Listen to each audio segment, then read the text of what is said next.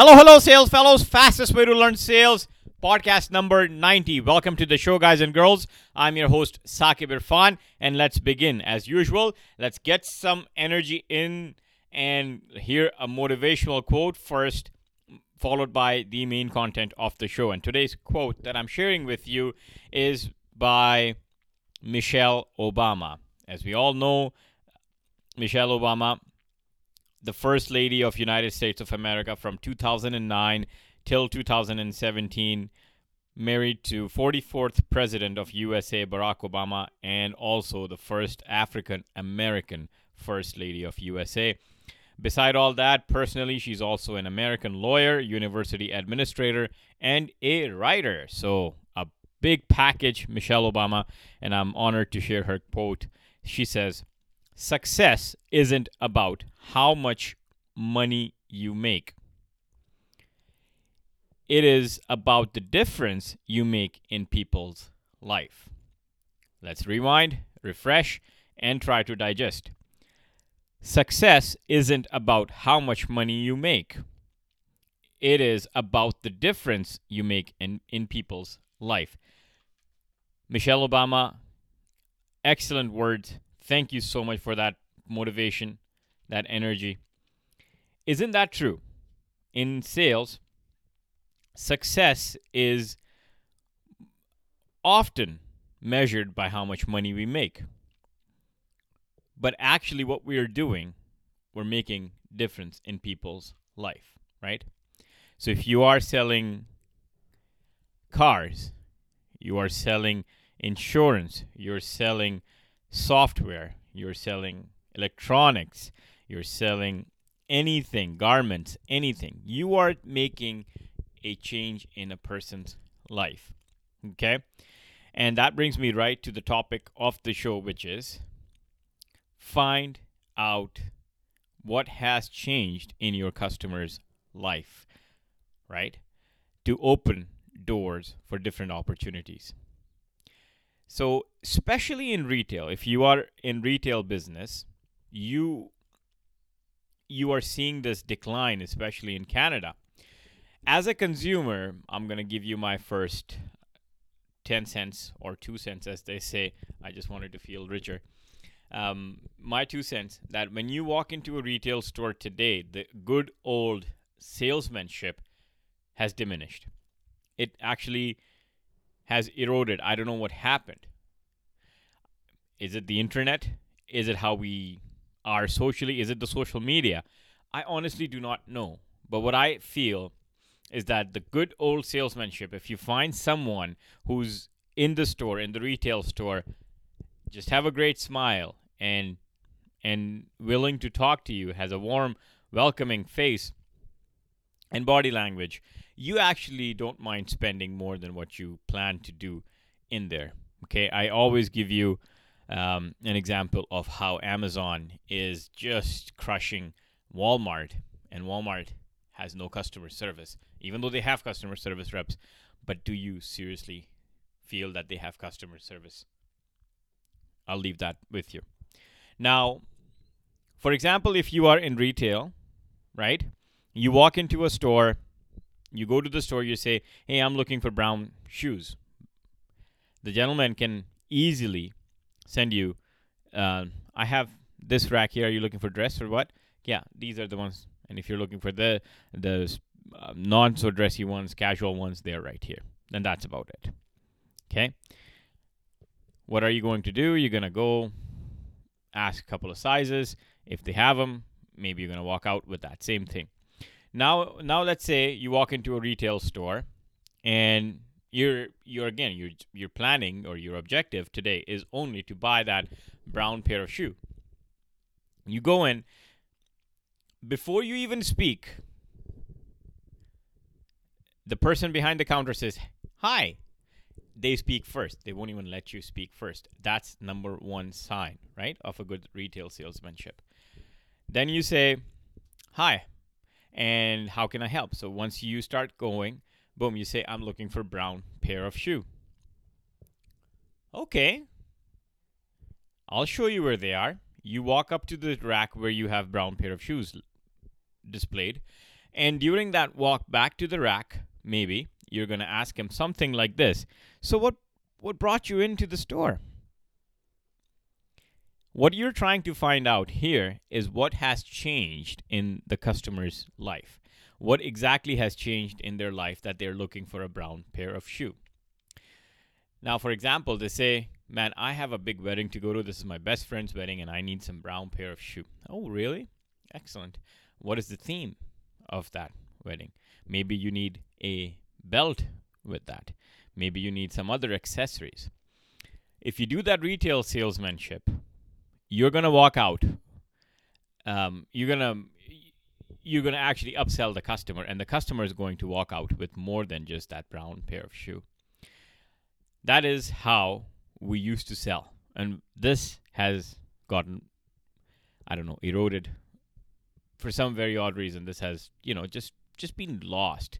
You don't see that, and when you find something like that, you feel good.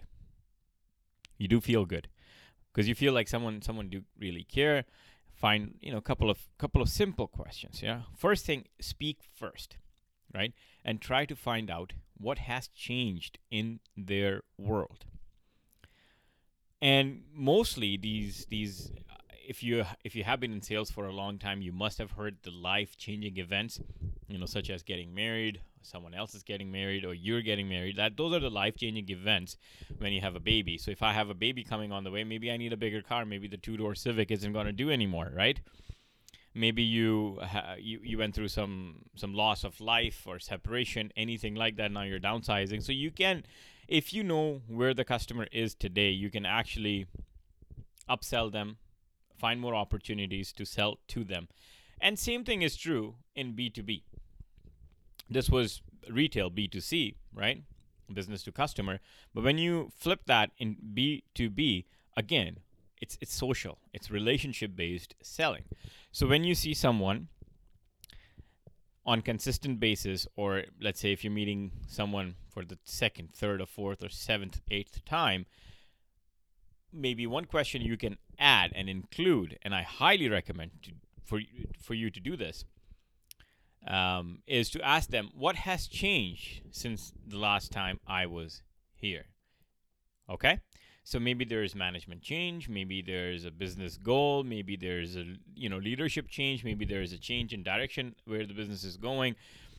You know, there could be a number of things. Maybe there's an economy update that's coming by, maybe anything that you don't know. And information is key as a salesperson for us to use and leverage and and and get that deal.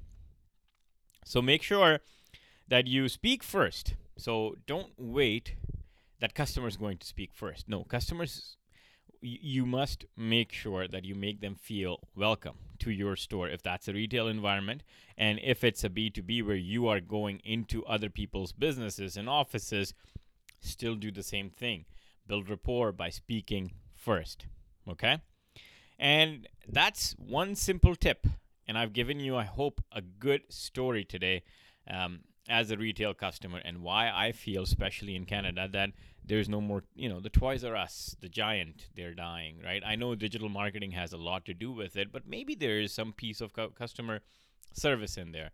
Payless shoes, right? There's there was Target. They invested enough in Canada and they couldn't survive. There's so much, so much going out of business now lately that you see. Sears is another example. You don't find those big old boys in Canada anymore. And honestly, last few years in Sears, there was no help. There was nobody who was who was doing what I just told you to do. Um, if you are in retail, even in B two B, you you can easily go back to the same basics. Speak first. Find out what has changed. Make sure you understand where their life is, business is, and can something else can something else come into play? So uh, I, I, will close with a quick story of um, one of the meetings I had yesterday. I was there to sign up a new account. i have been working on this account for, for a couple of weeks now, three weeks now. Uh, so I was there to get more details to to talk to another influencer. And as I enter, I see it's a dealership again. It's a small little dealership. Uh, as I enter the door, I see they have we finance and all the banks listed big stickers on the door as I enter and I go in. So when I go in, I ask them a good question, good questions, and everything else. What's their budget and all that kind of good stuff.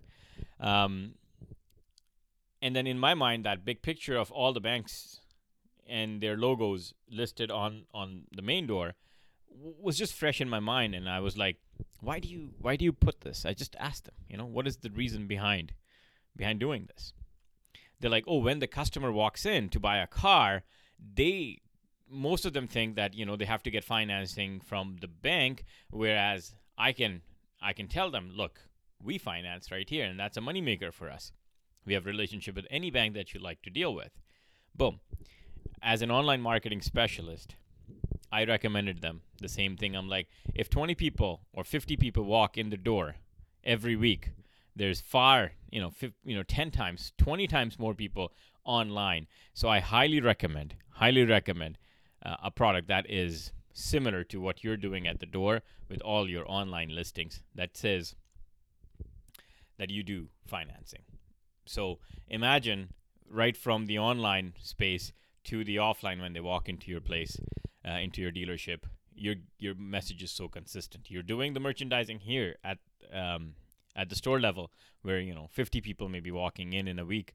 Uh, why not do it where there's thousands and thousands of others? looking and, and flipping through pages by pages online.